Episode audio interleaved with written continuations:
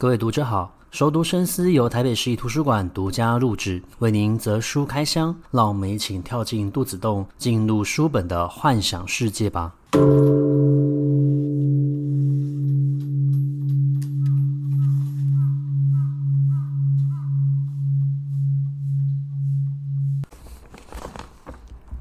各位读者好，欢迎回到熟读深思。嗯，今天要介绍的这本书，我觉得议题算是蛮有趣的。这本书叫做《为什么要抛弃我》，那它是由 NHK 采访团队去做的一个专题所后来所出的一本书。那为什么会有这样子的一本书呢？是要追溯回到熊本，日本的熊本市。那在熊本市有一个慈惠医院，这个医院的负责人呢，他叫做连田医生。那连田医生其实就在日本开创了一个。呃，在日本算是一个创举，叫做婴儿信箱。其实后来他们希望不要再用婴儿信箱这样子的一个称呼，因为信箱的话，感觉好像，嗯、你把婴儿当成是一个物品，然后放到了信箱里面去。但其实他们是希望可以拯救这一些生命。也许这一些婴儿他们的父母没有办法再继续照顾他了，然后也没有办法就是负担得起这一些所谓的一个生育费用。因此，他们设立了这样子的一个婴儿信箱的服务，希望可以拯救这些可能会遭到遗弃，甚至，呃，父母可能在最后想不开的时候会痛下杀手的这一些婴儿，他们有一个再次生还的一个机会。但他们希望不要再用这样子的一个婴儿信箱的称呼，而是改成叫做送子鸟摇篮。他们希望这个。呃，社会服务相当于就是一个送子鸟，可以把这些小孩送到可以好好照顾他的这一些寄养家庭或是收养家庭的手上。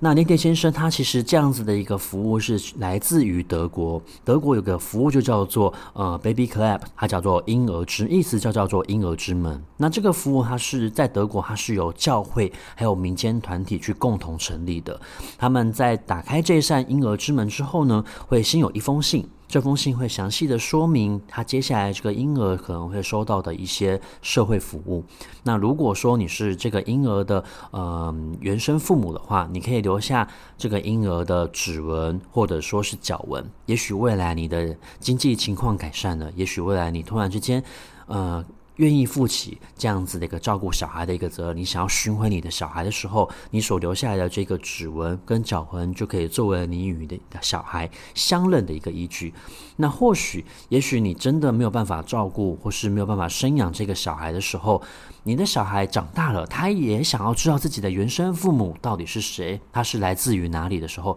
这样子的一个份资料，他们会被好好的保存，然后再提供给他。那呃，连田先生其实就是在熊本市的一个慈惠医院成立了这样子的一个服务，他希望可以让这一些婴儿获得到呃重新来的一个机会，可以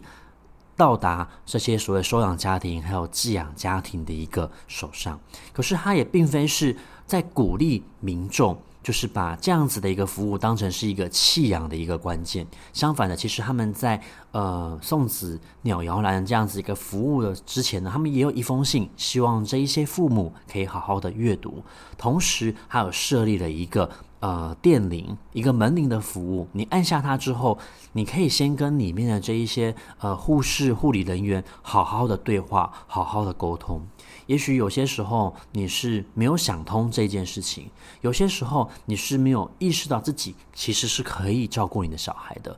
或许你在经过跟这些护理人员交谈之后，你还是决定要放弃呃养育这个小孩的一个权利。可是至少你有尝试去做了，所以他会希望这些父母在放下婴儿之前，可以先跟他们聊聊。把婴儿信箱或是送子鸟摇篮这样子的一个服务，是当成没有办法选择的最后一步。那当然的，这样子的一个服务在日本推出之后呢，也会受到社会大众广泛的一个注意，也会引起大家的一个讨论。那最多讨论的就是他们会觉得这样是否会去削弱父母的道德责任还有意识，因为在他们所归纳出来的这一些统计结果里面，会发现到。有蛮多，其实就是呃，放弃养育小孩权利这样子的一个父母，他们不少人其实是高知识分子、老师，甚至是所谓的社服人士。那呃，以一个小孩的一个立场来说，这样子的一个选择对于他们来说是否是公平呢？可是连田先生他不这么看待自己提出的这样子的一个社会服务，他认为其实这是给予这些小孩、这些父母第二次的一个选择机会。同时，他们也透过这样子的一个统计去发现到，有蛮多放弃养育小孩的一个权利，这样子的一个父母，他很多都是将这样子一个责任归咎在女性的身上。而这些女性，她们可能在前面就经历过了一番心理的一个挣扎，甚至是孤立生产。她们可能在旅馆里面、在厕所里面、在家里面自己把小孩生下来，因为她很害怕去寻求协助，她很害怕如果今天她去所谓的公家机关的一个咨询服务窗口去询问的时候，她的资料可能就会外泄。而这些呃父母，他很多时候也许是未婚。也许是未成年，甚至可能是外遇，而他们不希望这样子的一个事情曝光。那孤立生产的情况就会带来蛮多的一个社会问题的。以及连田先生发现到，政府对于这样子的一个议题是采取一个被动性的角色，他们不积极的涉入，甚至是没有所谓的一个积极作为。那当然的，呃，在日本那样的一个环境，有些时候他他们多数都是会认为，今天你进来怀了小孩，你就有照顾他，你非得照顾他这样子的一个想法，而是非得照顾他这样理所当然的一个呃认知，也会挖垮了很多无心照顾，或者说是无力照顾，甚至是心有余而力不足的新手父母。而他们透过像这样子一个统计，然后调查的结果，发现到。女性在这样子的一个过程之中，怀孕的过程之中，她就是一个孤立的；照顾小孩的时候也是孤立的。也可以发现到男性的一个缺席。换言之，就是男性他们不单是要有这样子的一个嗯、感情意识，他其实也是要意识到自己在这个感情过程之中，怀孕生育也是一种问题。而这样子的一个问题，不是只有给女性来担负而已，他们必须要学习一起去分摊，要在这样子的一个感情关系里面，也必须要去采取一个主动性的角色，去协助他们。如果男性没有这样这样子的一个意识的话，女性就会变成是一个单独承受的那一方。那在阅读这本书的时候呢，他其实就有。访问的几位就是呃被收养的这一些小孩的一个心情哦，那我蛮感动的，是因为在呃他采访的这些小孩里面，他们非常的感谢有这样子的一个收养家庭，愿意给予他们这么好的一个成长环境，同时他们也从来没有去隐藏，他其实是透过像这样子的一个收养历程收养的一个小孩。其中有一个案例，我印象非常的深刻，是有一对呃原生父母，他们放弃了这个小孩的一个养育权利，送到了所谓的婴儿信箱。可是等到这个小孩进入到收养程序的时候呢，原生父母出现了，他希望可以把这个小孩接回去。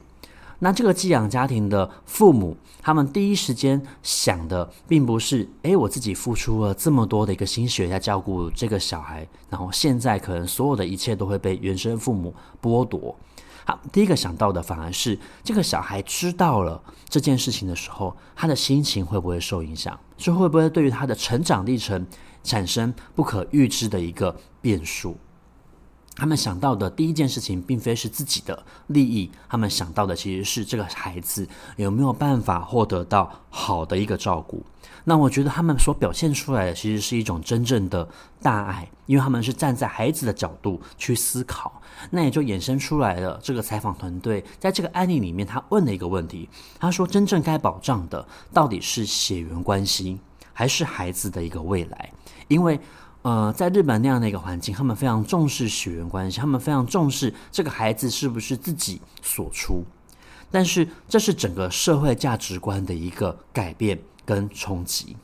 它让我想起了我曾经阅读过的另外一本书，叫做《夏的故事》。《夏的故事》的作者叫做村上慰映子啊，呃，然后他所创作的一部短篇小说叫做《如与卵》。《如与卵》这部小说呢，它是在描述一位母亲，她从事着风俗业，然后她对于自己呃胸部较小这件事情有点困扰，所以她就想要去从事隆乳这样子一个呃动作。而乳与卵不仅是反映出他的一个胸部，其实他也透过卵这件事情去暗示所谓的一个小孩。小孩知道自己的一个父母想要从事隆乳的时候，他其实也是会担心害怕这个开刀的过程会不会产生什么样的一个危险？为什么父母想要做像这样子的一个动作？而胸部对于女性来说，其实是一个非常重要的性征，是关系到他们自己个人的一个性别认同。但是，呃，川上未映子他后来把这个故事原本是短篇小说，他改编成所谓的一个长篇小说。在前半部，他写的还是同样的一部短篇小说，可是他把他的篇幅扩大了，然后解释每一个人的心理变化。在第二阶段呢，他就写了这个主角，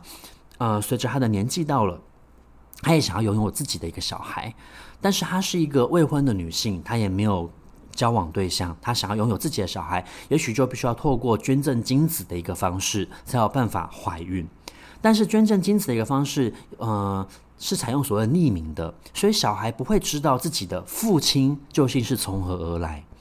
那这就衍生出来了，未来这个小孩生出来的时候，他会不会想要知道自己的父亲是谁？因为他想要建立与他的一个连结跟认同。那这个连接跟认同，就是我们所讲到的血缘关系。在日本的环境里面，他们对于血缘关系是非常重视的。所以川上未映子就写到了其中的一个角色，这个角色他就是透过这样子一个精子捐赠的一个过程所诞生的一个小孩。他在长大之后呢，他成为了一位律师，而他也很希望自己。可以知道他的生父到底是谁，因为对于他的自我认同是非常影响非常的大的。而他的这一个家庭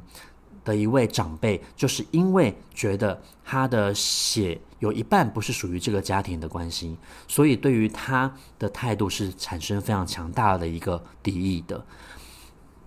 那回归到这个故事，他们希望保障的不只是这一些呃所谓的一个父母，他们。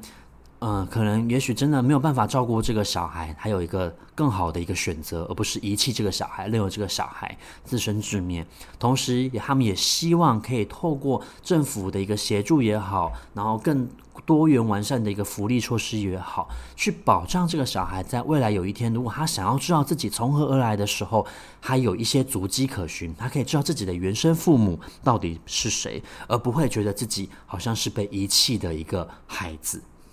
那其实，在另外一部电影里面，《无人知晓的夏日清晨》，它描述的就是有一家人。那么，这一个妈妈后来就跟着男朋友离开了，她丢下了这一群小孩，独立去生活。那这群小孩独立在生活的时候，她其实也像是被这个社会所抛弃。我们看不到的是这一个社会底层的一面。那 NHK 采访团队，他就是采访这个故事。采访连田先生，去了解整个婴儿信箱是如何去运作的。那么，他最大的一个目的，其实就是希望这一些父母不要觉得自己是孤立无援的。其实，这个社会可以提供给给他们更大的一个协助。那其中呢，在这个书里面就有讲到一段话，我觉得这一段话讲得非常的好。他说：“决定生或不生是女性的权利，但是儿童的生命和女性权利都非常的重要。”所以要有足够的医疗资源、援助资讯，还有贴心的支援，可以让这些孕妇还有家属在经过充分的考虑之后再去做决定。另外呢，呃，其实整个婴儿信箱还有一个很大的一个被大家攻击的一个点，除了呃，认有一些人认为说它有一些道德瑕疵，是不是让人家可以产生一些逃避的行为之外，连田先生他要求。婴儿信箱应该要保持匿名。为什么要保持匿名？就是我们前面所讲过的，其实有蛮多的呃，这些所谓的一个父母，他们在寻求协助的时候，最大的一个心理负担就是他很担心这样子的一个寻求行为会被发现，然后会让他的父母知道，或是让认识的人知道，进而导致他们在寻求这些协助的时候会裹足不前。而匿名给予的就是这一些女性不敢求援的女性一丝希望。所以，连田先生始终相信，其实没有一个父母他是愿意去抛弃新生儿的。那如果不是因为他们真的没有办法，呃，照顾这个孩子，他走投无路了，谁会去下这样子的一个决定呢？可是他始终相信着，婴儿信箱所提供的不是唯一的一条退路，而是最后一条。你真的没有办法了，你才会来寻求婴儿信箱的一个协助。那呃，慈惠医院它不只提供了所谓的婴儿信箱，它后来也希望可以引进另外一个服务，这个服务叫做秘密生产。那其实秘密生产在德国也已经有机，也已经有一些呃实际的一个作为。秘密生产就是让这些女性，她们可以不用留下姓名，然后到达这个医院去生产。那这个生产其实可以保障这个女性受到比较好的医疗照顾，她不会因为害怕被人发现她生了小孩，所以她就孤立生产，躲在旅馆、躲在家里，甚至在车上单独把这个孩子生下来。因为这样子的行为其实是会让所谓的新生儿暴露在更高的一个危险里面的。而秘密生产保障了这些女性，她们可以获得到更好的一个资源，同时也是呃，她如果可以让这些孩。呃，如果这些女性她愿意去照顾小孩的话，她可以让他们跟她的新生儿一起先住照所谓的一个中途之家，而他们在秘密生产的时候所留下来的这些资料呢，就可以由政府来保管。那这些政府保管下这些资料的时候，等到小孩成年的时候再提供给他们，他们就可以去寻找他们的生父母，甚至也可以知道他们的生父母到底是谁。如此一来，也可以去保障这些母亲和小孩不要再去背负抛弃的一个罪名。那其实，在看这本书的时候，我觉得有一个很大的提醒，就是在于我们不应该去检讨这一些女性为什么不愿意去照顾新生儿。其实，呃，每一个人的生活，每一个人的生命都有各自的一个课题跟难题。那他们做下这样子的一个决定，也许是经过非常充分的一个考虑，甚至是已经试过各种不同的一个方法，或者说是办法。当然，我们不可否认的，也许有一些人真的是利用婴儿信箱，或者说是送小摇篮这样子的一个服务，去逃避自己的一个责任。但是，呃，站在一个人性本善的一个立场，其实多数的父母，他们绝对是不愿意去放弃，不愿意去抛弃。这样子的一个新生儿，只是迫于无奈之下，选择了最后的这一条退路。